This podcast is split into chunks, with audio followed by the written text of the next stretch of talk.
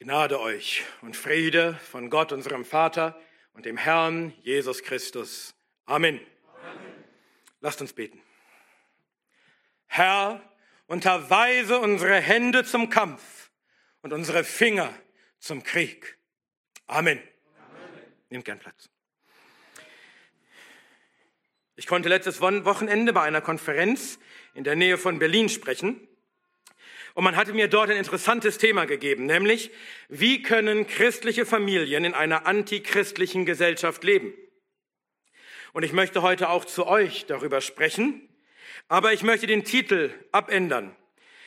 Denn es geht in meiner Predigt nicht nur um Familien, auch wenn das ein Schwerpunkt ist, aber es betrifft uns alle als Christen. Der Titel meiner Predigt lautet daher, wie überleben wir Christen die nächsten Jahre? Wie überleben wir Christen die nächsten Jahre? Und ich möchte uns zehn Schritte nennen, wie wir das tun können. Zehn Schritte, wie wir als Christen im Allgemeinen und als christliche Familien im Besonderen in den nächsten Jahren und Jahrzehnten in unserem Land überleben können. Denn wir leben in einer Gesellschaft, die Christus hasst und die deswegen auch uns Christen hasst. Johannes 15, Vers 18. Wir leben in einem Land, das Gott und seinem Gesetz feindlich gegenübersteht. In der Politik, in der Wissenschaft, in der Bildung, am Arbeitsplatz, im Grunde in allen Bereichen der Gesellschaft. Und das gilt nicht nur für Deutschland, das gilt mittlerweile für alle Länder der westlichen Welt und das obwohl dieser Teil der Welt mal christlich war, das christliche Abendland. Damit meine ich nicht, dass jeder, der hier lebte, ein wiedergeborener Christ war, aber die Gesellschaft war geprägt von einem grundsätzlichen Glauben an den Gott der Bibel, den Schöpfer, und an seinen Sohn, den Richter und Retter, und an seine Offenbarung in der Schrift, insbesondere an sein Moralgesetz, an seine Gebote, an das Gesetz, das für alle Menschen, Könige wie Untertanen, verbindlich festlegt, was gut und böse ist. Aber diese Zeiten sind vorbei. Zumindest vorerst. Und der Abfall von Gott begann nicht erst in unserer Zeit. Was wir gerade erleben und was vielen Zeitgenossen große Sorge macht, ist der Zusammenbruch der säkularen, freiheitlichen Weltordnung. Der Staat wird immer totalitärer, die Grundrechte gelten immer weniger, insbesondere das Recht auf mein, freie Meinungsäußerung und das Recht auf ungestörte Religionsausübung. Aber diese Weltordnung, deren Zusammenbruch wir gerade beobachten, war bereits säkular. Sie war bereits entchristlicht. Man hat es ihr nur nicht immer gleich so angesehen. Wir müssen verstehen, dass das eigentliche Problem nicht der Zusammenbruch dieser säkularen, freiheitlichen Weltordnung ist, sondern dass die Ursachen viel tiefer gehen und viel weiter zurückreichen. Unsere Gesellschaft befindet sich im Endstadium einer tödlichen Krankheit, aber infiziert hat sie sich vor langer Zeit. Nämlich als sie sich säkularisierte, als die neuzeitliche Abkehr vom Christentum begann. Und diese Abkehr geht zurück auf den Humanismus der Renaissance, der zunächst durch die Reformation zurückgedrängt wurde, aber im 18. Jahrhundert wiederkam in Gestalt der sogenannten Aufklärung. Selten hat eine Sache einen weniger passenden Namen bekommen als das. Aufklärung. Mit der Aufklärung begann die gezielte Säkularisierung, die gezielte Entchristlichung Europas. Und sie fand ihre vorläufigen Höhepunkte im 18. Jahrhundert mit der Französischen Revolution und im 20. Jahrhundert mit dem Sozialismus, die beide das äh, Ziel hatten, das Christentum gänzlich zu vernichten. Und sie hatten durchaus Erfolg. In Ostdeutschland, wo jahrzehntelang der Sozialismus wütete, gibt es heute in einigen Regionen die höchste Quote von Atheisten in der ganzen westlichen Welt und eine der höchsten weltweit. Der Sozialismus forderte nicht nur unfassbar viele Menschenleben, er forderte noch viel mehr Seelen und tut das bis heute. Ein antichristliches System. Aber auch im Westen schritt die Säkularisierung voran, denn sie gilt als notwendige Voraussetzung für Demokratie. Nicht der offenbarte Wille Gottes ist die Richtschnur für politisches Handeln, sondern der Wille des Menschen. Ob ich nun glaube, dass es der Wille des Volkes sei oder doch eher der Wille der Führungseliten, jedenfalls der Wille der Menschen und nicht der Wille Gottes, wie er steht in seinem Wort. Und sobald Gott erst einmal abgeschafft ist aus dem gesellschaftlichen und politischen Denken, füllt jemand anderes das entstandene Vakuum aus. Und jemand anderes tritt an die Stelle Gottes, nämlich der Staat. Oder sogar überstaatliche Organisationen. Denn ohne Gott sind das die höchsten Institutionen der Menschen. Und dann bestimmt der Staat, was gut ist und was böse was wahr ist und was falsch. Das Problem ist nur, dass der Staat getrennt von Gott nicht gut ist und nicht einmal neutral. Denn wer nicht mit Christus ist, ist gegen ihn. Matthäus 12, 30. Es gibt keine Neutralität. Die Vorstellung, dass irgendein Mensch oder irgendein Regierender frei sein könnte von religiösen Einflüssen, ist ein Mythos. Jeder Mensch hat eine Religion. Jeder Mensch hat eine Ideologie, die sein Denken und Handeln bestimmt. Und wenn es nicht der christliche Glaube ist, dann sind es Lehren von Dämonen. Das sind die beiden einzigen Alternativen. Wir stehen immer unter der Herrschaft einer geistigen Macht. Wer nicht Sklave Christi ist, ist Sklave der Sünde. Wer nicht auf Christus hört, hört auf Satan. Wer nicht den Geist Gottes hat, dessen Gesinnung ist Feindschaft gegen Gott nicht Neutralität. Römer 8, Vers 7. Wer Gott verwirft, ist nicht gut und ist nicht neutral. Es steht geschrieben, der Tor spricht in seinem Herzen, es ist kein Gott. Sie haben Böses getan, sie haben abscheuliche Taten verübt. Da ist keiner, der Gutes tut. Psalm 14, 1 und Psalm 53, 2. Wenn ein Staat Gott verwirft, dann ist er nicht neutral, sondern dann ist er ein Tor, Jemand, der nicht nur irrsinnig ist, sondern auch bösartig. Der Staat wird zu einem Tyrannen, der verführt ist von dämonischen Ideologien, der das Gute böse heißt und das Böse gut, der abscheuliche Taten verübt und seine Macht missbraucht, um totalitäre Kontrolle über die Menschen zu erlangen. Und dass das so ist, daran sollte spätestens seit Corona kein vernünftiger Zweifel mehr bestehen. Es ist wichtig, dass wir diesen Punkt verstehen. Das Ziel kann nicht sein, zu der freiheitlichen, aber säkularen Weltordnung der 90er Jahre zurückzukehren. Auch nicht der 50er Jahre. Denn diese Ordnung war schon krank. Auch wenn man es ihr noch nicht so deutlich ansah wie heute, wo er sich in ihrem Endstadium befindet. Ja, damals verhielt hielt der Staat sich noch zurück. Ja, wir hatten noch unsere Grundrechte und Freiheiten, aber sie waren nur noch ein Anstrich, der früher oder später abblättern musste. Denn ohne den christlichen Glauben fehlt ihnen die Grundlage, die Fundierung, an der sie haften können. Die eigentliche Krankheit, diese tödliche Krankheit ist die Säkularisierung. Und die einzige Heilung ist das Christentum. Sonst werden wir unweigerlich wieder ins Chaos laufen. Denn es gibt nur zwei Optionen. Christus oder Chaos. Zurzeit leben wir im antichristlichen Chaos. Und wir können uns dem nicht entziehen, denn die Gottlosen wollen nicht nur für sich selbst gottlos leben, sie wollen die ganze Gesellschaft transformieren. Alle sollen so gottlos sein wie sie. Römer 1, Vers 32. Und deshalb richtet sich der Kampf gegen den christlichen Glauben und gegen die christliche Familie. Denn sie ist der Ort, wo Kinder zum Glauben erzogen werden. Sie ist eine Festung, ein Bollwerk gegen den Staat und seine Ideologien. Deshalb war von Anfang an eines der Hauptangriffsziele der Säkularisierung die Familie und insbesondere das Patriarchat, die Stellung des Hausvaters. Denn der Hausvater war derjenige, der die Familie beschützte und der verantwortlich war für die Erziehung der Kinder und dafür, was in seinem Haus geglaubt wird und was draußen bleibt. Also musste seine Autorität zuerst beseitigt werden, damit Platz war für den Staat und seine Ideologien.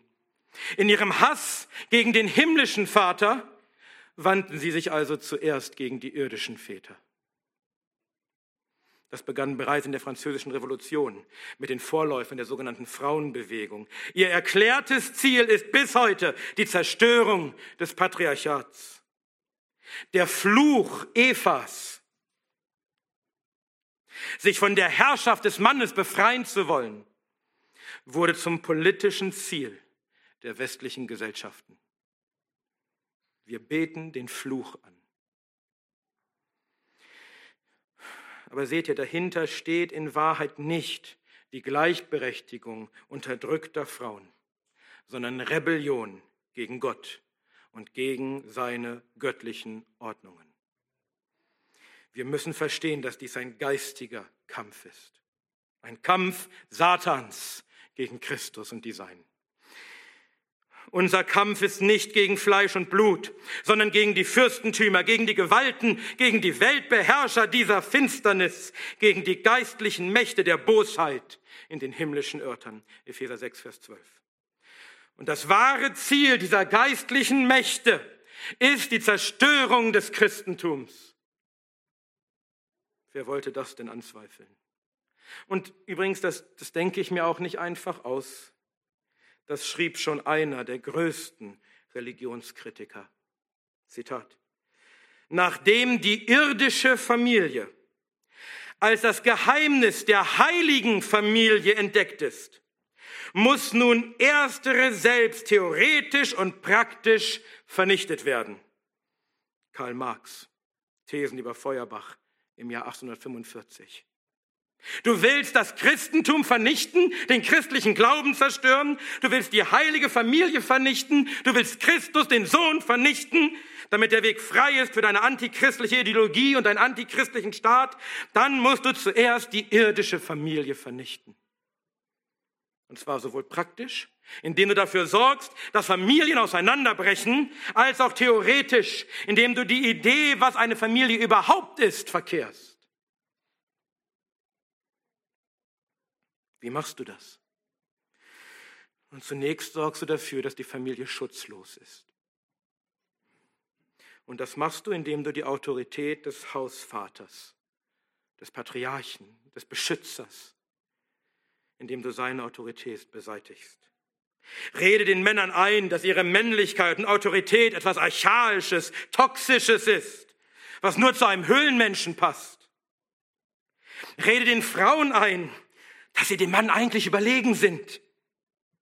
Und ihre Rolle als Ehefrau und Mutter sie nur unterdrückt und sie arbeiten gehen und finanziell unabhängig werden müssen. Und dann gib ihnen das Recht, sich jederzeit ohne Grund von ihrem Mann scheiden zu lassen. Laut einer amerikanischen Studie ist es in 69 Prozent der Fälle die Frau, die die Scheidung einreicht. 69 Prozent.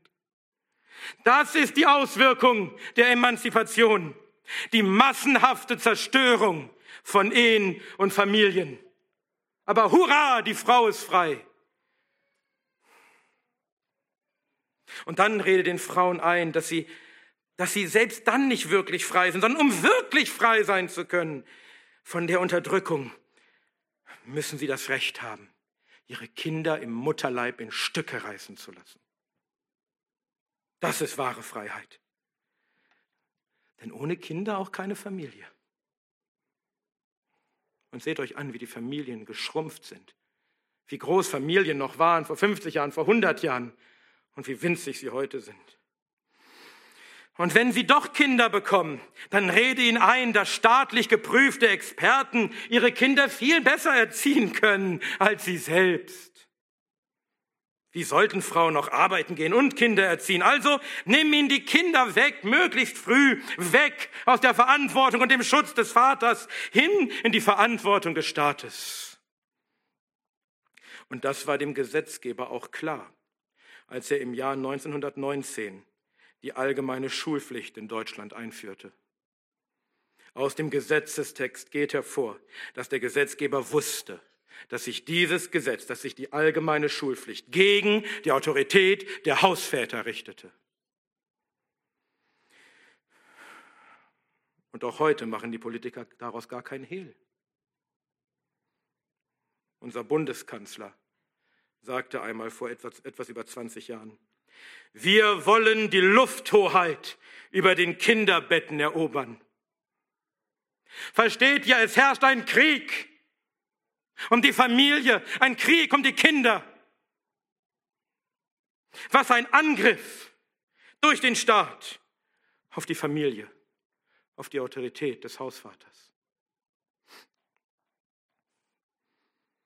Und wenn du das erreichst, diese Dinge, die wir gerade besprochen haben, dann ist die Familie praktisch vernichtet.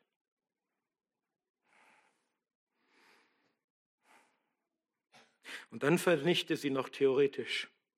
Definiere die Ehe neu. Nicht mehr ein Mann und eine Frau, die Kinder bekommen könnten. Nein, zwei Männer, zwei Frauen, zwei diverse. Wer weiß, was noch kommt. Und definiere die Familie neu. Nicht mehr Vater, Mutter und Kinder, sondern zwei Mütter oder zwei Väter, von denen einer denkt, er sei eine Mutter. Und Kinder aus fünf verschiedenen Beziehungen, Patchwork. Ein Höhepunkt fand diese Rebellion gegen Gott in der sexuellen Revolution der 60er Jahre, die unter dem Motto der freien Liebe alle diese Dinge propagierte und letztlich durchsetzte.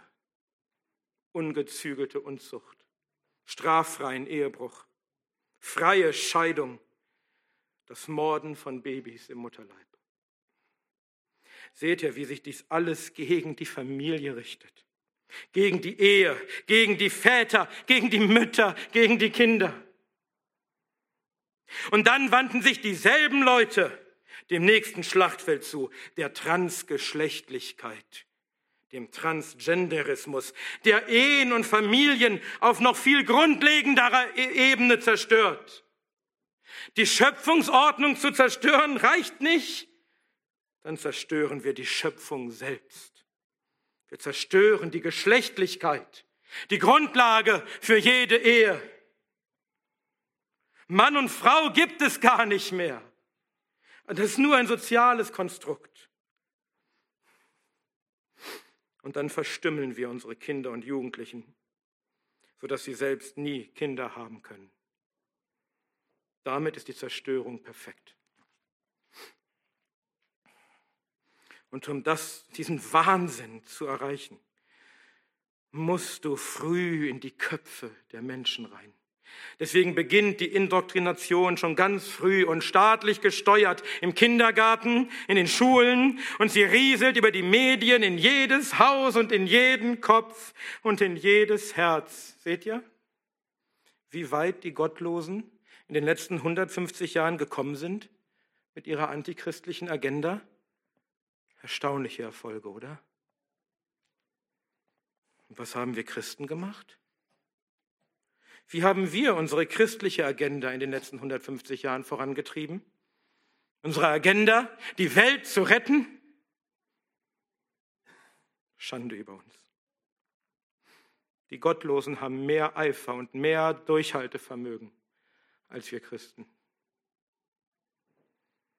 Und damit sind wir bei unserer Frage angekommen, wie überleben wir Christen die nächsten Jahre? Wie überleben wir in so einer feindlichen Umgebung, in so einer antichristlichen Gesellschaft, die versucht, uns und unsere Familien zu zerstören? Hier sind die zehn Schritte, die uns als Christen helfen können, in den nächsten Jahren und Jahrzehnten in diesem antichristlichen Land nicht nur einfach irgendwie zu überleben als Christen, sondern aktiv zu leben zur Ehre unseres Herrn und die Gottlosen zurückzudrängen. Erstens, sei ein Christ. sei ein Christ. Hier beginnt alles. Wir müssen bei uns selbst anfangen. Bist du ein Christ? Es reicht nicht, konservativ zu sein. Es reicht nicht, in der Bibel eine Leitlinie für ein gutes Leben zu sehen. Es reicht nicht, die christlichen Werte zu schätzen. Es reicht auch nicht, in den Gottesdienst zu gehen. Und es reicht nicht einmal zu glauben, dass es Gott gibt. Das glauben die Dämonen auch. Du musst ein Christ sein. Ein wahrer, wiedergeborener Christ. Und dazu musst du zuerst erkennen, dass du ein Sünder bist dass du auch ein Gottloser bist, der unter dem Zorn Gottes steht und der in das ewige Höllenfeuer geht, wenn er nicht irgendwie Vergebung findet für seine Sünden. Und dann musst du erkennen, dass diese Vergebung nur bei einem einzigen zu finden ist, bei Jesus Christus, dem Sohn Gottes, der vom Himmel herabkam, um unsere Sünden und unsere Strafe auf sich zu nehmen. Und an unserer Stadt zu leiden und zu sterben am Kreuz, um Sühnung zu bewirken für unsere Sünden, um uns zu versöhnen mit Gott. Und dann musst du seinen Namen anrufen um Rettung und musst dich taufen lassen auf seinen Namen. Deine ganze Hoffnung im Leben und im Sterben muss ruhen auf Christus allein. Denn es ist in keinem anderen das Heil, denn es ist auch kein anderer Name unter dem Himmel, der unter den Menschen gegeben ist, in dem wir errettet werden müssen. Apostelgeschichte 4, Vers 12. Hast du das getan? Bist du ein Christ? Ein Christ, der diesen Namen wirklich verdient? Bist du gerettet aus Gnaden durch den Glauben an Christus? Wenn das so ist, dann lebe auch als Christ. Lebe in persönlicher Heiligung. Verharre nicht in Sünden. Führe kein unordentliches Leben. Le gib dich nicht damit zufrieden, zu leben wie die Welt. Denn du gehörst nicht mehr zu ihr. Sondern feg die Sünden aus. Aus deinem Leben, aus deinem Herzen. Lies die Schrift. Bete zu Gott. Lebe jeden Tag vor seinem Angesicht, coram Deo, indem du alles tust im Glauben und im Gehorsam gegenüber seinem Wort und zu seiner Ehre. Wenn du so lebst, in persönlicher Heiligung vor Gott, dann kann Gott dich auch zu mehr gebrauchen. Zum Segen für andere, für deine Familie, für deine Gemeinde, für dieses Land. Zweitens, bring deine Theologie in Ordnung. Bring deine Theologie in Ordnung. Als Christen sollen wir alle Theologen sein. Damit meine ich nicht, dass wir in einer theologischen Hochschule oder einer Bibelschule gewesen sein müssen, das könnte sogar kontraproduktiv sein, sondern dass wir uns alle mit der Lehre von Gott und dem christlichen Glauben beschäftigen müssen. Ein altes deutsches Wort für Theologie ist Gottesgelehrtheit.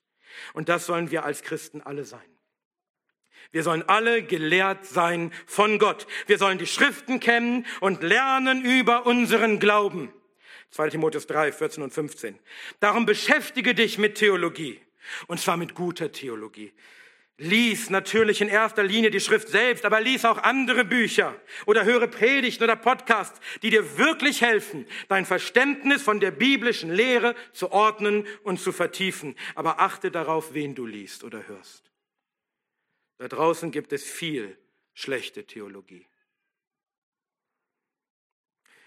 Lies die alten Gottesmänner, die sich seit Jahrhunderten bewährt haben. Lies die Puritaner, lies Spurgeon oder höre dir die guten Lehrer unserer Zeit an, die auch unsere Gemeinde schätzt und empfiehlt. Sei ein Student des Wortes. Denn wie willst du die Dinge in dieser Welt richtig beurteilen, wenn du keine biblische Weltsicht hast. Wie wir es gerade gehört haben, wie willst du denn alles niederreißen, was sich gegen Gott erhebt? All die Gedankengebäude, all die Philosophien, wenn du gar keine biblische Weltsicht hast. Und wie willst du Glauben bewahren in einer antichristlichen Zeit, wenn du weder genau weißt, was du glaubst, noch warum du es glaubst, noch wie du deinen Glauben verteidigen kannst? Und ich möchte zwei Punkte besonders hervorheben. Sei ein Calvinist. Sei ein Calvinist. In unserer Zeit ist es unerlässlich, eine biblische Sicht von der Welt zu haben und das beginnt bei dem biblischen Gottes- und Menschenbild. dass alle Menschen von Natur völlig verdorben sind und dass Gott souverän herrscht über alles, auch über die Menschen und ihre Taten. Wenn du nicht glaubst, dass du einen souveränen Gott hast, der alle Dinge lenkt, wie er will, dessen Ratschluss sich nichts und niemand widersetzen kann, auch nicht der angeblich freie Wille des Menschen, wenn du das nicht glaubst, woher soll deine Kraft kommen zum Widerstand und Ausharren? Napoleon sagte angeblich einmal, er würde lieber zehntausend gut ausgebildeten und gut ausgerüsteten Männer gegenüberstehen, als einem Calvinisten, der glaubt, den Willen Gottes zu tun. Ob er es gesagt hat oder nicht, das ist die Wahrheit. Douglas Wilson schreibt über den Calvinismus, diese Lehre hat etwas an sich, das Rückgrat mit sich bringt. Und es hat etwas, sie abzulehnen oder sich von ihr zu entfernen oder sie zu relativieren, das Verweiblichung fördert. Sei männlich, sei stark, sei ein Calvinist. Ich weiß, dass viele, viele Prediger in unserem Land kaum was Besseres zu tun haben, als ständig gegen den Calvinismus zu reden. Schade für sie. Wir sind Calvinisten. Zweitens, in diesen Unterpunkten, habe eine positive Endzeitsicht. Habe eine positive Endzeitsicht. Du musst nicht unbedingt Postmillennialist sein, auch wenn das schön wäre. Aber du musst verstehen, was die Schrift über Christi Königsherrschaft lehrt und über sein Reich. Christus hat bereits gesiegt. Er hat den Teufel gebunden. Er hat der Schlange den Kopf zertreten. Der Drache liegt zerschlagen zu seinen Füßen. Und er hat es getan, als er starb am Kreuz und sich am dritten Tag dem Grab enthob. Und indem Gott ihn aus den Toten auferweckt hat, hat er ihn eingesetzt zum König über die ganze Erde. Apostelgeschichte 13, 33. Christus ist aufgefahren in den Himmel und hat sich gesetzt zur Rechten des Thrones Gottes. Hebräer 12, Vers 2. Ihm wurde Herrschaft und Herrlichkeit und Königtum gegeben über alle Völker, Völkerschaften und Sprachen. Daniel 7, Vers 14. Und nun herrscht er, bis er alle Feinde unter seine Füße gelegt hat. 1. Korinther 15, Vers 25. Er ist der Fürst der Könige der Erde. Offenbarung 1, Vers 5. Der selige und alleinige Machthaber, der König der Könige und Herr der Herren. 1. Timotheus 6, Vers 15. Seine Herrschaft Herrschaft wird nicht vergehen und sein Königtum wird nie zerstört werden. Daniel 7, Vers 14. Und auch wenn die Nationen toben und sich die Mächtigen gegen Gott und seinen Christus zusammentun, so kann er darüber nur lachen und ihrer spotten. Psalm 2, 1 bis 4. Versteht ihr? Die Bösen in der Welt mögen noch so viele sein und noch so mächtig sein. Es mögen Staaten sein und Zusammenschlüsse von Staaten. Sie sind wie nichts gegen unseren Herrn und Gott, wie ein Tropfen an einem Eimer, wie ein Körnchen Staub. Und er macht ihren Ratschluss zunichte, wann immer er will, sodass sie nichts erreichen können. Und als Christus in den Himmel auffuhr, um das Reich zu empfangen vom Vater, da gab er seiner Kirche den Auftrag, hinzugehen und alle Nationen zu Jünger zu machen. Matthäus 28, 20. Wie unmöglich muss dieser Auftrag den Jüngern vorgekommen sein. Da waren elf verwirrte Männer, von denen einige zweifelten, ob das überhaupt Christus sei. Sie waren auf einem Berg irgendwo im Nirgendwo, in einer völlig unbedeutenden Provinz des römischen Reiches. Viele von ihnen waren Fischer. Und ihnen gibt Christus den Auftrag. Und jetzt erobert die Welt. Das ist unmöglich, nicht wahr? Nicht, wenn man schaut, was Christus direkt davor und direkt danach zu ihnen sagt. Mir ist alle Gewalt gegeben im Himmel und auf der Erde. Und siehe, ich bin bei euch alle Tage bis zur Vollendung des Zeitalters. Matthäus 8, 28, 18 und 20. Christus hat uns keinen Auftrag gegeben, der unmöglich zu erfüllen ist. Er ist möglich, denn der, dem alle Gewalt gegeben ist, ist mit uns. Aber es sieht alles so finster aus für das Christentum.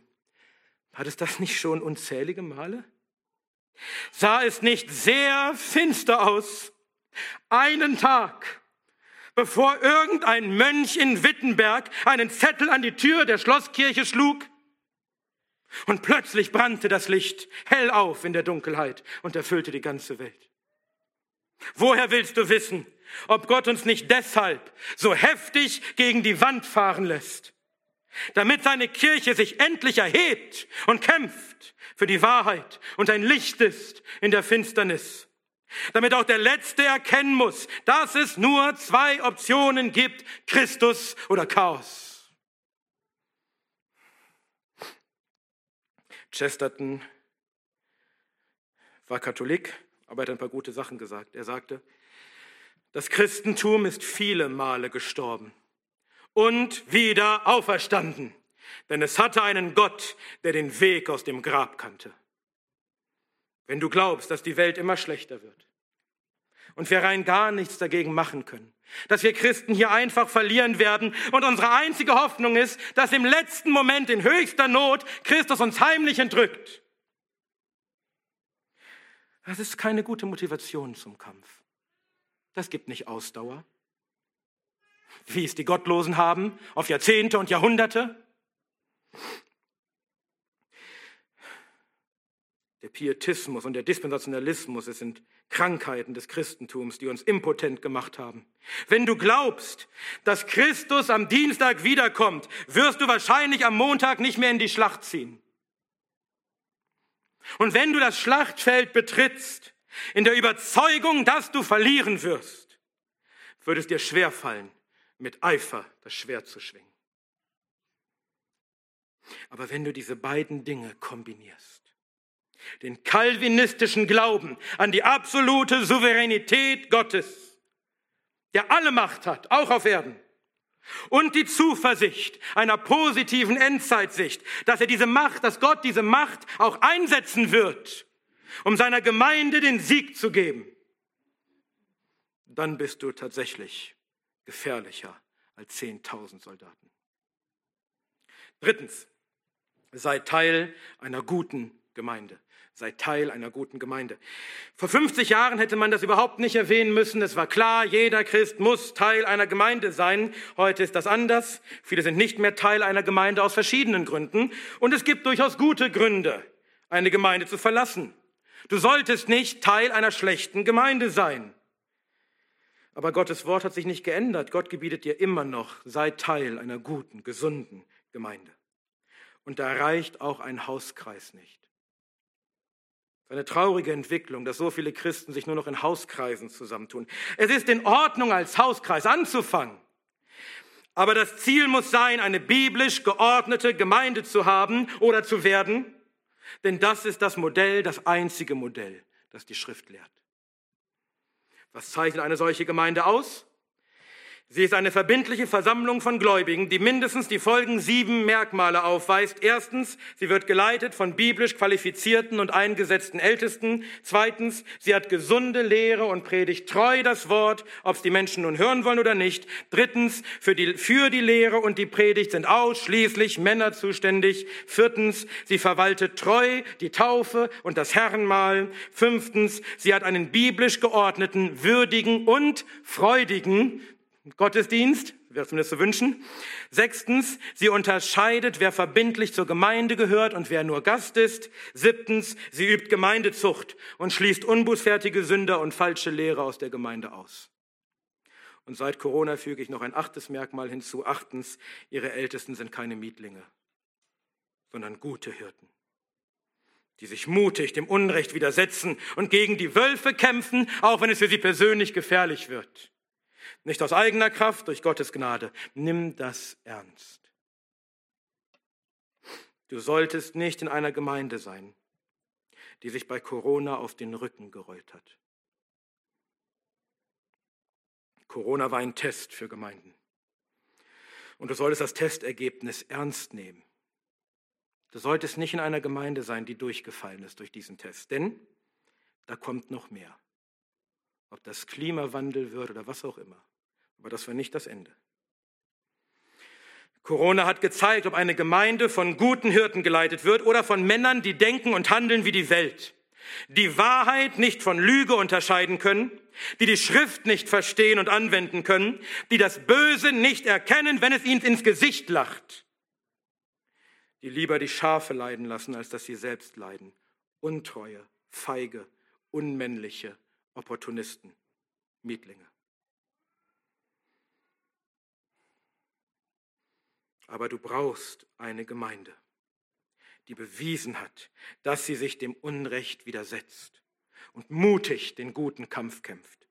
Denn eine solche Gemeinde ist für Christen überlebensnotwendig in dieser Zeit.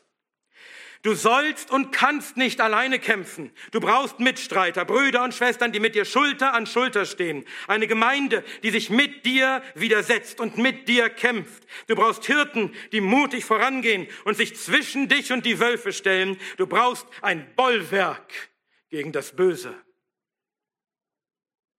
Wenn du so eine Gemeinde nicht hast, dann finde so eine Gemeinde und schließ dich hier an. Koste es, was es wolle.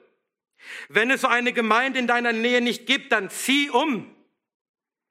Oder gründe eine solche Gemeinde. Denn eine solche Gemeinde hat die Verheißung Christi, dass selbst die Pforten des Hades sie nicht überwältigen werden. Matthäus 16, Vers 18. Die Pforten sind keine Angriffswaffe, sondern eine Verteidigungsanlage. Nicht der Hades stürmt gegen die Gemeinde an, sondern die Gemeinde stürmt gegen den Hades an. Wir sind das Licht der Welt, das die Finsternis zurücktreibt. Da, wo die Gemeinde die Gemeinde ist und mutig kämpft mit dem Wort, da, wo wir den großen Auftrag erfüllen und hingehen und Jünger machen, da stürmen wir an gegen die Pforten des Hades und wir entreißen ihm Seelen. Die Welt hat keine Handhabe gegen die Gemeinde, wenn sie die Gemeinde ist. Denn Christus hat versprochen, ihr beizustehen. Und zwar mit der ganzen Fülle der Macht, die ihm gegeben ist.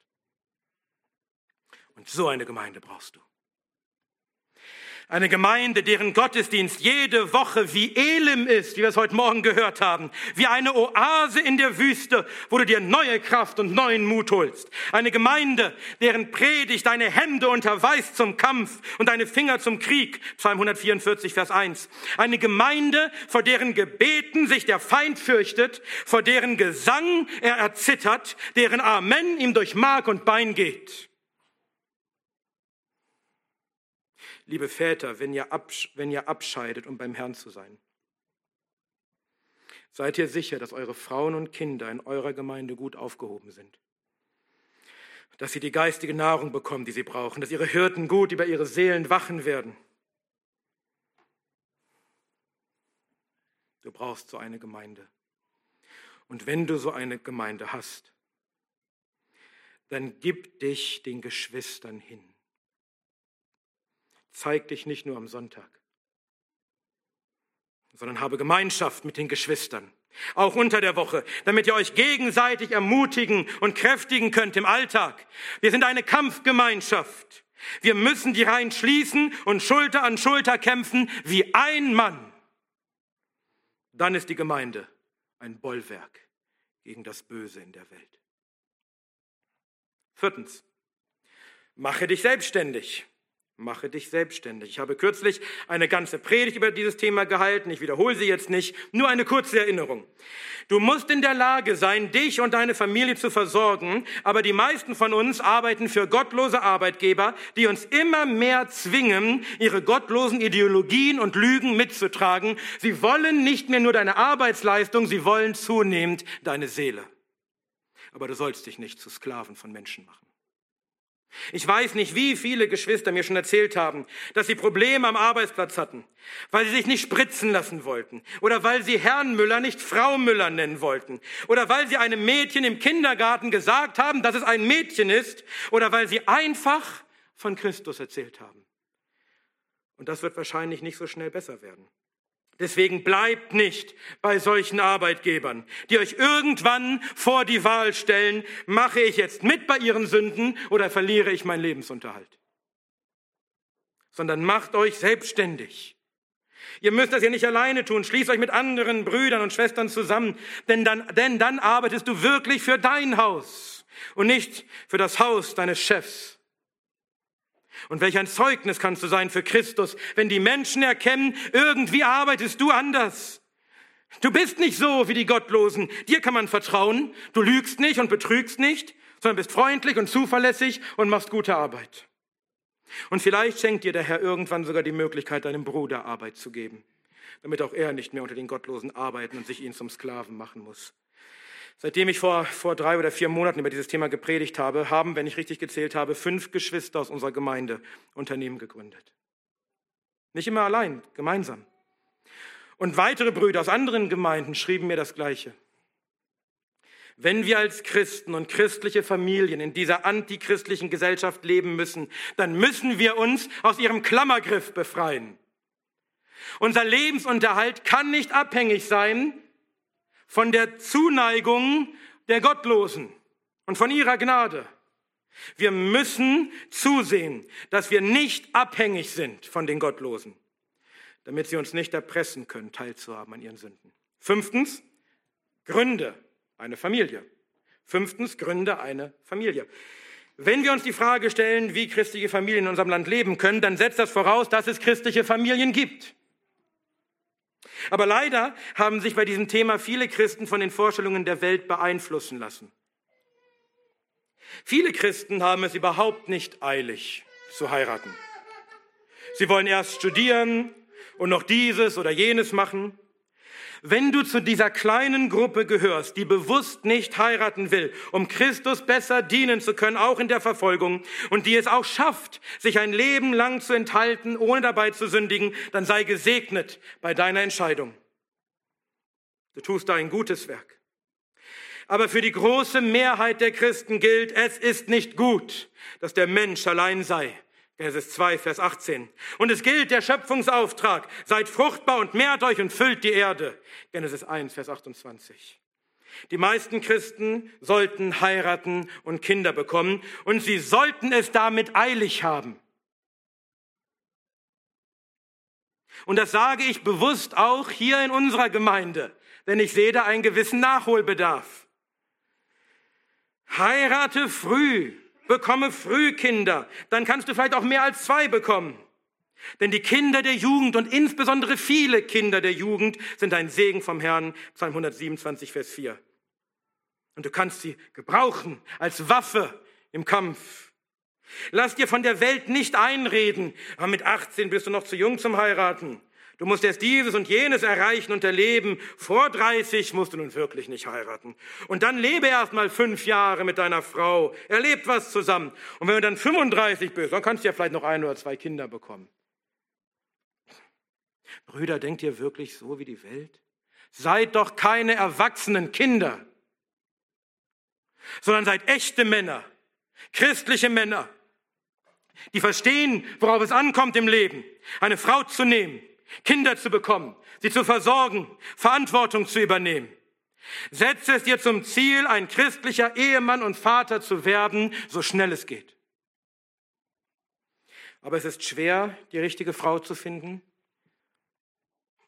Kennst du irgendeine Christin im heiratsfähigen Alter? Irgendeine Frau, die den Herrn fürchtet? Dann geh hin und heirate sie, denn sie ist die richtige. Denn eine Frau, die den Herrn fürchtet, die soll man ehren, die kann man heiraten. Auf der anderen Seite, liebe Schwester, wenn ein Bruder, der den Herrn fürchtet, kommt und um deine Hand anhält, dann weise ihn nicht leichtfertig ab. Ich kann nicht verstehen, warum es in unserer Gemeinde schätzungsweise zehn unverheiratete Männer und zehn unverheiratete Frauen gibt. Was ist denn da los? Lebt doch nicht unordentlich sondern heiratet endlich. Aber ist es denn jetzt die Zeit, Kinder zu bekommen in dieser antichristlichen Welt? Das Gebot, seid fruchtbar und mehrt euch, hat sich seit der Schöpfung nicht geändert, egal wie düster die Zeiten waren. Und teilweise waren sie noch deutlich düsterer als heute. Gerade jetzt brauchen wir große, starke christliche Familien. Wir brauchen Kinder, die den Herrn fürchten und sein Wort kennen und für ihn kämpfen. Du ziehst Krieger heran für die Sache des Herrn, Krieger für die neue Generation, Pfeile, die ihr Ziel treffen sollen. Vertraue darauf, dass der Herr deine Kinder schützen und gebrauchen wird, auch in dunklen Zeiten. Sechstens, liebe deine Frau. Liebe deine Frau. Du hast geheiratet, dann sorge dafür, dass deine Ehe eine biblische Ehe ist. Ihr Männer, liebt eure Frauen wie eure eigenen Leiber. So wie der Christus die Gemeinde geliebt und sich selbst für sie hingegeben hat. Damit euren Frauen nichts fehlt, sondern sie mit allem versorgt sind, was sie brauchen, sowohl leiblich als auch geistig. Epheser 5, 26 bis 29. Und Brüder, lasst mich offen sprechen. Deine Frau zu lieben heißt auch aufzuhören, Pornografie zu konsumieren. Noch einmal Chesterton. Die freie Liebe ist der direkte Feind der Freiheit. Sie ist die offensichtlichste aller Bestechungen, die die Sklaverei anbieten kann. Du willst frei sein von der antichristlichen Welt da draußen, aber lässt dich betäuben von ihrem Opium, lässt dich bestechen mit ihrer Pornografie zum Schaden für dich und zum Schaden für deine Frau und zum Schaden für deine Nützlichkeit im Reich Gottes? Sei doch kein Sklave. Und ihr Frauen, ordnet euch euren eigenen Männern unter als dem Herrn. Denn der Mann ist das Haupt der Frau wie auch der Christus das Haupt der Gemeinde. Und so wie die Gemeinde dem Christus unterworfen ist, so auch die Frauen den Männern in allem. Das sagt nicht ich, das sagt der Apostel Paulus, Epheser 5, 22 bis 24. Erinnert ihr euch, wir haben, wie wir am Anfang gehört haben, dass ein Hauptangriffsziel der Gottlosen das Patriarchat ist, weil es auf Gott, den Vater, hindeutet? Aber in einer christlichen Ehe soll das Patriarchat gelebt werden. Und zwar nicht, nicht beschämt, sondern überzeugt und freudig. Das biblische Patriarchat wohlgemerkt. Keine Verdrehung davon. Keine Unterdrückung der Frau. Sondern verantwortungsvolle, liebevolle Führung und Fürsorge, sodass es der Frau an nichts mangelt, weder leiblich noch geistig und wenn es dein Leben kostet. Das Gebot ist nicht, ihr Männer unterdrückt eure Frauen, sondern ihr Männer liebt eure Frauen und zwar mit der größten vorstellbaren Liebe, mit der Liebe des Christus. Liebe Schwester, klingt das wirklich so schlimm? Sich einem Mann unterzuordnen, der dich liebt, wie sich selbst? Der dafür sorgt, dass du keinen Mangel hast, der sterben würde für dich? Und den Gott zur Verantwortung ziehen wird, wenn es dir doch an etwas fehlt? Schwestern, das ist ein wichtiger Punkt, weil ich sehe das auch bei uns. Schwestern, seid keine geheimen Feministinnen in eurem Herzen. Ich weiß, die Welt hat euch mächtig, mächtig beeinflusst. Viele von Geburt an. Aber seid keine Feministinnen in eurem Herzen. Gott will euch doch mit seiner Ordnung von Mann und Frau, mit seiner Ordnung der Ehe, Gott will euch doch nicht ärgern. Er will euch doch nichts Böses. Er will euch doch nicht unterdrücken. Er will euch versorgt und beschützt wissen, weil ihr seine wertvollen Töchter seid. Denke doch richtig, denke doch biblisch über diese Dinge. Wenn du dich deinem Mann so unterordnest als deinem Herrn, dann mögen die gottlosen Frauen über dich lästern, was du doch für ein dummes Heimchen am Herd bist. Aber weißt du was? Insgeheim werden sie dich beneiden, weil sie wissen, dass das, was du hast, besser ist als das, was sie haben. Denn dafür hat Gott die Frau gemacht. Das entspricht ihrem Zweck. Sie haben vielleicht Ihre Arbeit. Sie können jeden Tag aufstehen und in irgendeiner Firma arbeiten gehen und sich einem anderen Mann unterordnen. Aber du hast einen Mann, der heimkommt. Weißt du, woher ich das weiß? Dass diese Frauen dich in Wirklichkeit beneiden werden, weil die Schrift es sagt. Die Schrift sagt, dass Gottes Wort nicht verlästert werden wird, wenn du so lebst. Dass du mit häuslichen Arbeiten beschäftigt bist und dich deinem Mann unterordnest. Wenn du es nicht tust, dann wird das Wort verlästert werden. Titus 2, Vers 5. Siebtens, lehre deine Kinder. Lehre deine Kinder. Du hast geheiratet und hast Kinder. So, jetzt ist es deine Aufgabe, deine Kinder zu erziehen und zu lehren. Auch das ist im biblischen Patriarchat die Hauptverantwortung der Väter. Es heißt, und ihr Väter, reizt eure Kinder nicht zum Zorn, sondern zieht sie auf in der Zucht und der Mahnung des Herrn. Epheser 6, Vers 4.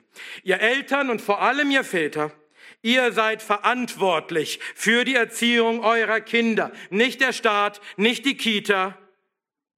Und ihr Großeltern, auch ihr sollt mitarbeiten an der Erziehung eurer Enkel, wie Louis, die Großmutter von Timotheus.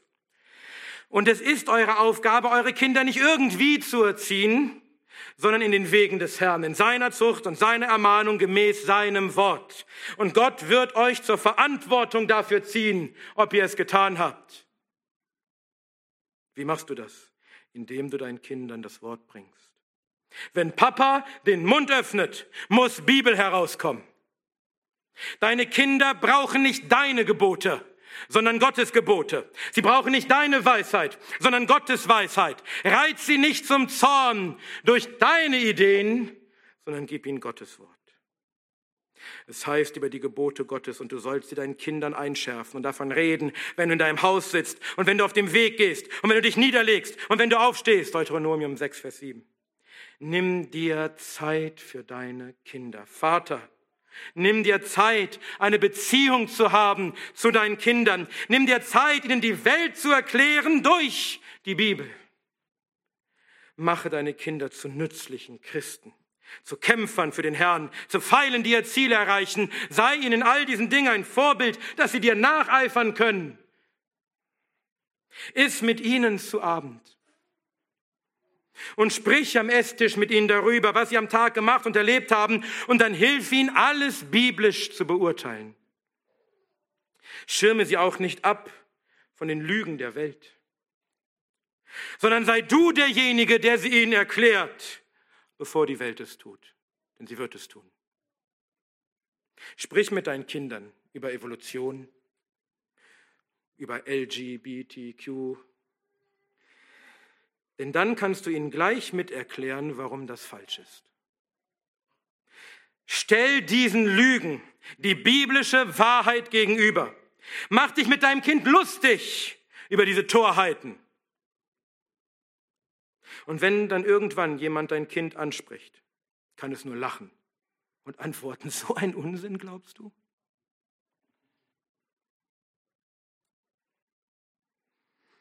Achte darauf, welchen Einfluss deine Kinder sonst noch ausgesetzt sind. Welche Freunde haben sie? Wie viel Zeit verbringen sie mit ihnen? Denke daran, böser Verkehr verdirbt gute Sitten. 1. Korinther 15, 33. Welche Medien nutzen deine Kinder? Was lesen sie? Was schauen sie? Achte darauf, dass deine Kinder sich mit christlichen Inhalten beschäftigen. Lies ihnen Geschichten aus der Bibel vor. Bring ihnen das Lesen früh bei, damit sie selbst die Bibel lesen können. Oder lies ihn andere Geschichten vor, von denen sie gute Dinge lernen können. In vielen alten Geschichten, die meist christlich geprägt sind, geht es um Freundschaft und Treue und Entschlossenheit, um darum, dass man den Schwachen beisteht und mutig gegen das Böse kämpft. Das sind nützliche Geschichten für deine Kinder, denn sie vermitteln biblische Wahrheiten. Aber vieles heute ist einfach nur Blödsinn, der verblödet. Und dann das größte Problem ist natürlich die Schulpflicht. Wir hatten schon gehört, dass sie sich bewusst gegen die Familie, gegen die Autorität der Väter richtet. Der Staat will deine Kinder erziehen. Und geh nicht davon aus, dass er sie in der Zucht und Ermahnung des Herrn erziehen wird. Er wird sie erziehen gemäß seinen gottlosen Ideologien. Aber du bist verantwortlich dafür. Deshalb sieh zu, wenn es irgendwie geht, dass du deine Kinder schützt und sie aus dem staatlichen Schulsystem herausnimmst. Melde sie an einer christlichen Schule an. Notfalls zieh um, damit du auf eine christliche Schule sie schicken kannst. Oder tu dich mit anderen christlichen Eltern zusammen und gründet selbst eine christliche Schule. Gemeinden gründet Schulen für unsere Kinder. Noch geht das in unserem Land. Und es ist so wichtig. Du musst verstehen, welche eine Macht der gottlose Staat über die Herzen deiner Kinder hat, wenn er sie jeden Tag stundenlang indoktrinieren kann. Noch einmal Chesterton. Der Staat beherrschte die Menschen nicht so vollständig, als er sie noch auf den Scheiterhaufen schicken konnte, wie er es heute manchmal tut, wo er sie auf die Grundschule schicken kann. Es geht hier um deine Kinder. Es geht um ihre Seelen. Es geht um ihr ewiges Heil. Werden sie, den, werden sie in den Wegen des Herrn gehen oder in den Wegen der Dämonen, weil man ihnen das beigebracht hat? Wodi Borkum sagt, wir können nicht weiter unsere Kinder dem Cäsar zur Erziehung geben und uns dann wundern, dass sie als Römer nach Hause kommen. Du musst verstehen, wie wichtig das ist. Und du musst handeln. Zum Wohl deiner Kinder und deiner Kindeskinder. Und möge der Herr schenken, dass auch wir als Gemeinde bald eine Schule gründen können. Bete auch dafür. Selbst wenn deine Kinder vielleicht nicht betroffen sind, selbst wenn du vielleicht keine Kinder hast, verstehst du, es geht nicht nur um Kinder, es geht um die Zukunft des Reiches Gottes in unserem Land. Und wenn es gar nicht anders geht und deine Kinder nun mal auf einer staatlichen Schule bleiben müssen, dann nimm dir zumindest jeden Tag viel Zeit, um zu erfahren, was geschehen ist in der Schule und was gelehrt wurde und was die, was die, die anderen Kinder gesagt haben, um deinen Kindern dann die richtige biblische Antwort zu geben.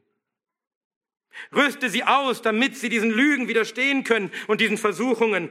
Achte darauf, dass du eine starke Bindung zu deinen Kindern behältst und der gottlose Staat oder gottlose Schulkameraden sie dir nicht Stück für Stück entfremden, bis du gar keinen Einfluss mehr hast und sie nicht mehr auf dich hören, sondern auf irgendjemand anderen. Sie werden auf jemanden hören. Die Frage ist nur auf dich oder auf irgendeinen Gottlosen. Und deine Fürsorge für deine Kinder endet auch nicht, wenn sie 18 werden. Sei weiter für deine Kinder da. Hilf ihnen dabei, gute Entscheidungen zu treffen, wenn es um lebensentscheidende Fragen geht. Etwa darum, wen sie heiraten sollen. Viele Eltern ziehen sich da komplett zurück. Ist doch seine Entscheidung, ist doch ihre Entscheidung. Das ist nicht biblisch, das ist töricht. Gerade bei den Töchtern haben die Väter große Verantwortung, in wessen Hand sie die Hand ihrer Tochter legen. Täusch dich nicht. Nicht deine Tochter wird zur Verantwortung gezogen, sondern du als Vater. Väter, macht euch bewusst, ihr seid von Natur aus, von der Schöpfung her, ob ihr es wollt oder nicht, ihr seid die Patriarchen eures Hauses. Euer Verhalten hat großen Einfluss auf eure Kinder. Welch einen Einfluss haben Väter, die sich nicht um ihre Kinder kümmern? Welchen Einfluss haben Väter, die ihre Kinder verlassen? Die Quote von Schulabbrüchen und von Kriminalität und von generellem Versagen im Leben schießt in die Höhe, wenn Kinder vaterlos aufwachsen. Vater, erkennt doch, welch eine Verantwortung Gott dir gegeben hat. Für deine Familie, für deine Kinder. Er wird dich dafür zur Rechenschaft ziehen, wie du sie wahrgenommen hast. Und ihr Kinder, ihr Kinder, gehorcht euren Eltern. Ehre deinen Vater und deine Mutter. Denn weißt du was, wenn du das tust, dann wird es dir wohlergehen. Und du wirst lange leben auf der Erde. Epheser 6, 1 bis 3. Das gilt übrigens auch für Erwachsene. Auch als Erwachsene sollten wir unsere Eltern noch ehren. Das sieht dann vielleicht ein bisschen anders aus als damals, als wir zehn waren. Aber es kann zum Beispiel so aussehen. Lass deine Eltern nicht in irgendeinem Alten- oder Pflegeheim versauern, wo sich Leute um sie kümmern, die sie nicht lieben, die unterbezahlt und unzufrieden und überfordert sind und ihren Frust im Zweifel an deinen Eltern auslassen werden, die völlig hilflos sind. Hol sie zu dir, hol sie in dein Haus. Kümmer dich um sie. So wie sie sich einst um dich gekümmert haben. Gott hat das wunderbar eingerichtet. Als ihr noch nicht alleine essen und auf Toilette gehen konntet, da haben sich eure Eltern um euch gekümmert. Jetzt kümmert euch um sie, wenn sie nicht mehr alleine essen und auf Toilette gehen können. Denkt daran, was bei Corona passiert ist. Ihr wollt nicht, wenn so etwas nochmal passiert, dass ihr eure Eltern nicht mehr sehen könnt, nicht mehr besuchen könnt und sie vielleicht einsam und alleine sterben müssen. Achtens, sei ein Priester, sei ein Priester. Als Vater hast du die Aufgabe, ein Priester zu sein für deine Familie. Du bist der Hauspriester. Und falls der Vater nicht mehr da sein sollte oder seiner Aufgabe nicht nachkommt, dann muss halt die Mutter diese Aufgabe irgendwie übernehmen. Was meine ich damit? Sorge dafür, dass in deinem Haus Gott angebetet wird und dass man ihm dient, dass ihr ein christliches Haus seid. Sprich wie Josua. Ich aber und mein Haus, wir wollen dem Herrn dienen. Josua 24, Vers 15. Du als Vater bist dafür verantwortlich. Ein wesentlicher Aspekt davon ist, dass du Familienandachten machst.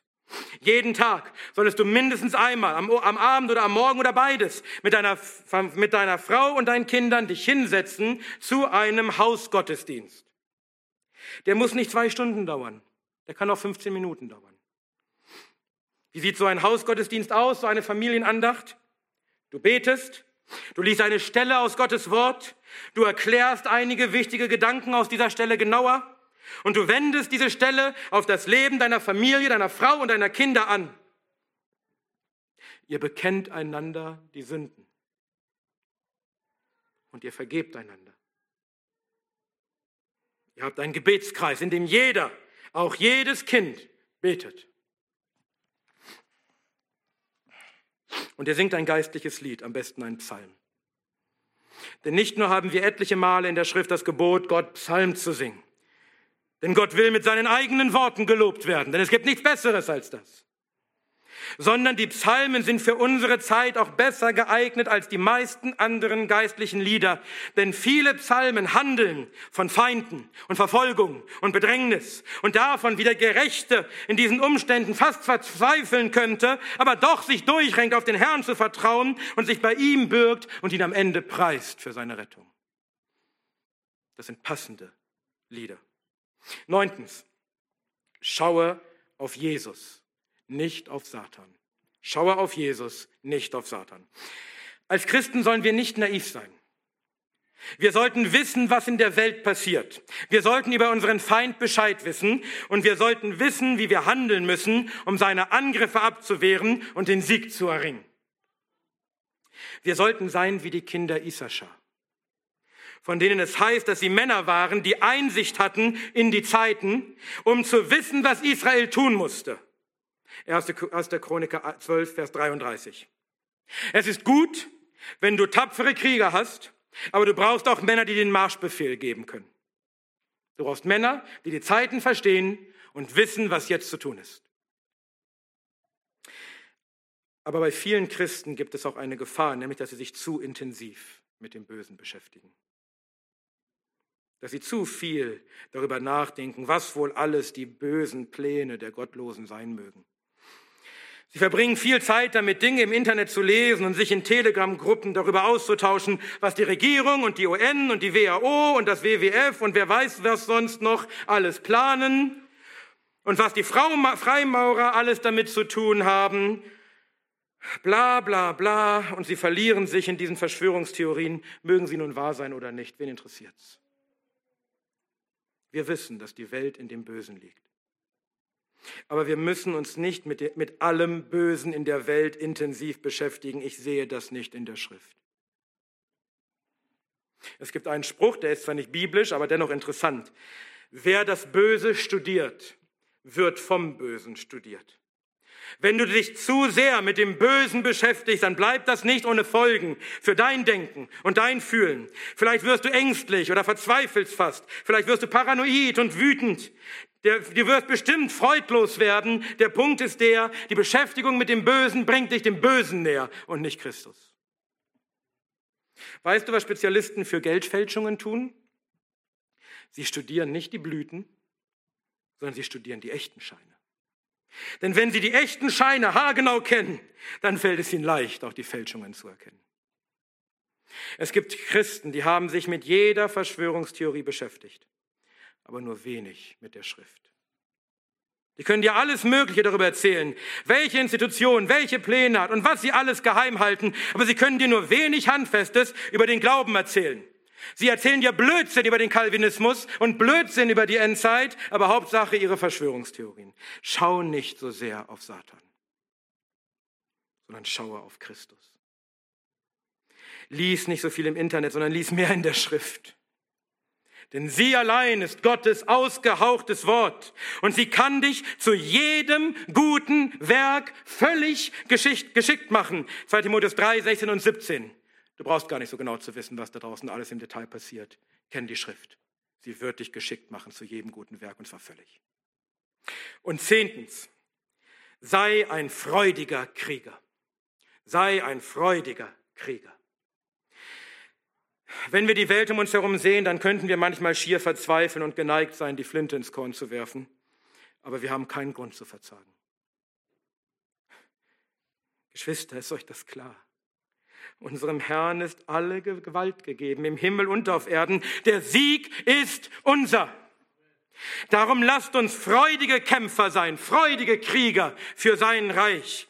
Auch wenn es oberflächlich betrachtet vielleicht nicht so aussehen mag, wir Christen müssen uns für gar nichts schämen vor den Gottlosen. Wir sind in allem in der stärkeren Position. Die Gottlosen haben ihre Lügen, auch wenn sie wissenschaftlich belegt sein wollen. Wir haben das Wort Gottes. Also lasst es uns verkündigen und mit Autorität. Niemand hier entschuldige sich jemals für Gottes Wort, sondern unsere Antwort auf alles ist, es steht geschrieben und damit ist Schluss.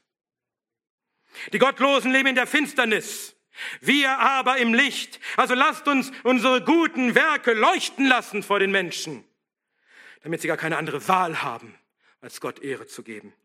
Die Gottlosen haben den Staat und haben die Institution und haben die Medien. Wir aber haben den Allmächtigen, den souveränen Gott. Also lasst uns mutig kämpfen. Noch einmal, auch wenn es aktuell düster aussieht für das Christentum in unserem Land.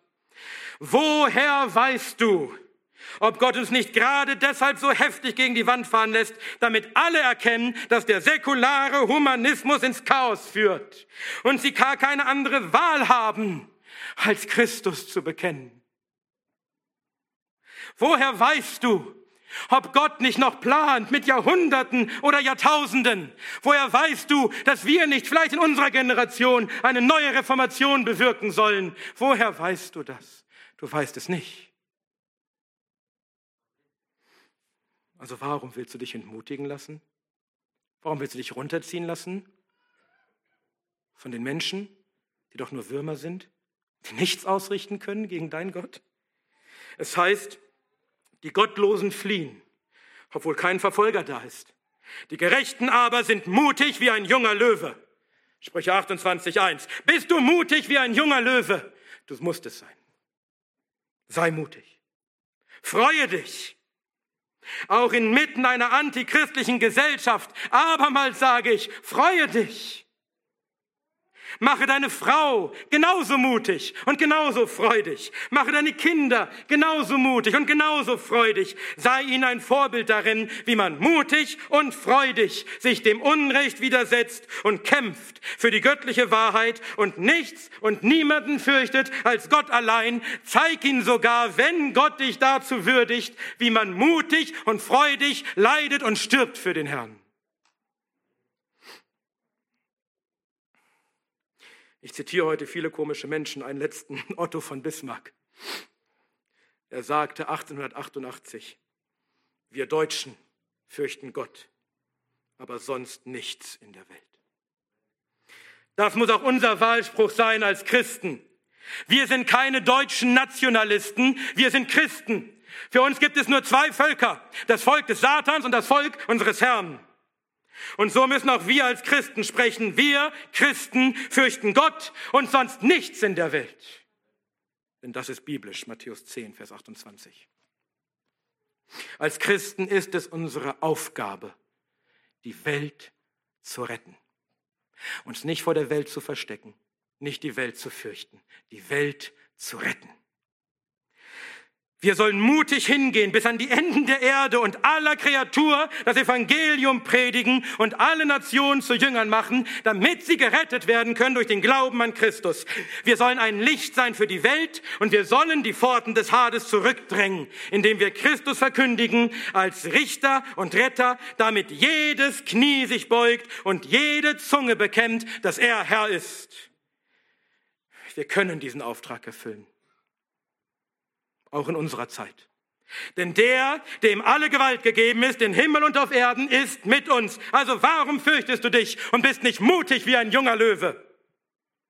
Lasst es uns wieder tun. Lasst uns diesen großen Auftrag der Kirche Christi erfüllen. Lasst uns mutig und freudig rausgehen und kämpfen mit dem Wort und die Finsternis zurückdrängen und die Pforten des Hades einnehmen. Unsere Gesellschaft konnte überhaupt nur so antichristlich werden, weil die Christen geschlafen haben. Weil wir geschwiegen haben, weil wir nicht gekämpft haben, weil wir auf unsere heimliche Entrückung gewartet haben. Und dann haben wir dem Bösen freie Bahn gelassen in unserem Land. Das hat uns nicht überrascht. Die haben von Anfang an ganz klar und deutlich gesagt, was sie erreichen wollen, und wir haben sie es machen lassen. Aber wenn uns der Blick in unsere antichristliche Gesellschaft eines lehrt, dann, dass jetzt damit Schluss sein muss. Jetzt ist es nicht die Zeit zu resignieren, sondern es ist höchste Zeit, sich zu erheben und zu kämpfen mit dem Wort. Gegen die Lügen, gegen den Babymord, gegen das Feiern von Perversion, gegen die Zerstörung der Familie und für unseren Herrn und für sein Evangelium. Was wird es wohl tun, wenn die Kirche sich erhebt und kämpft? In der Macht des Herrn. Fange bei dir selbst an und bei deiner Familie. Seid eine christliche Familie, die ein Licht ist für diese Welt, verkündigt Christus, widersteht dem Teufel, tut die guten Werke und tut sie freudig, denn der Herr ist mit uns. Ihm sei die Herrlichkeit und die Macht von Ewigkeit zu Ewigkeit. In dem Namen Gottes, des Vaters, des Sohnes und des Heiligen Geistes. Amen.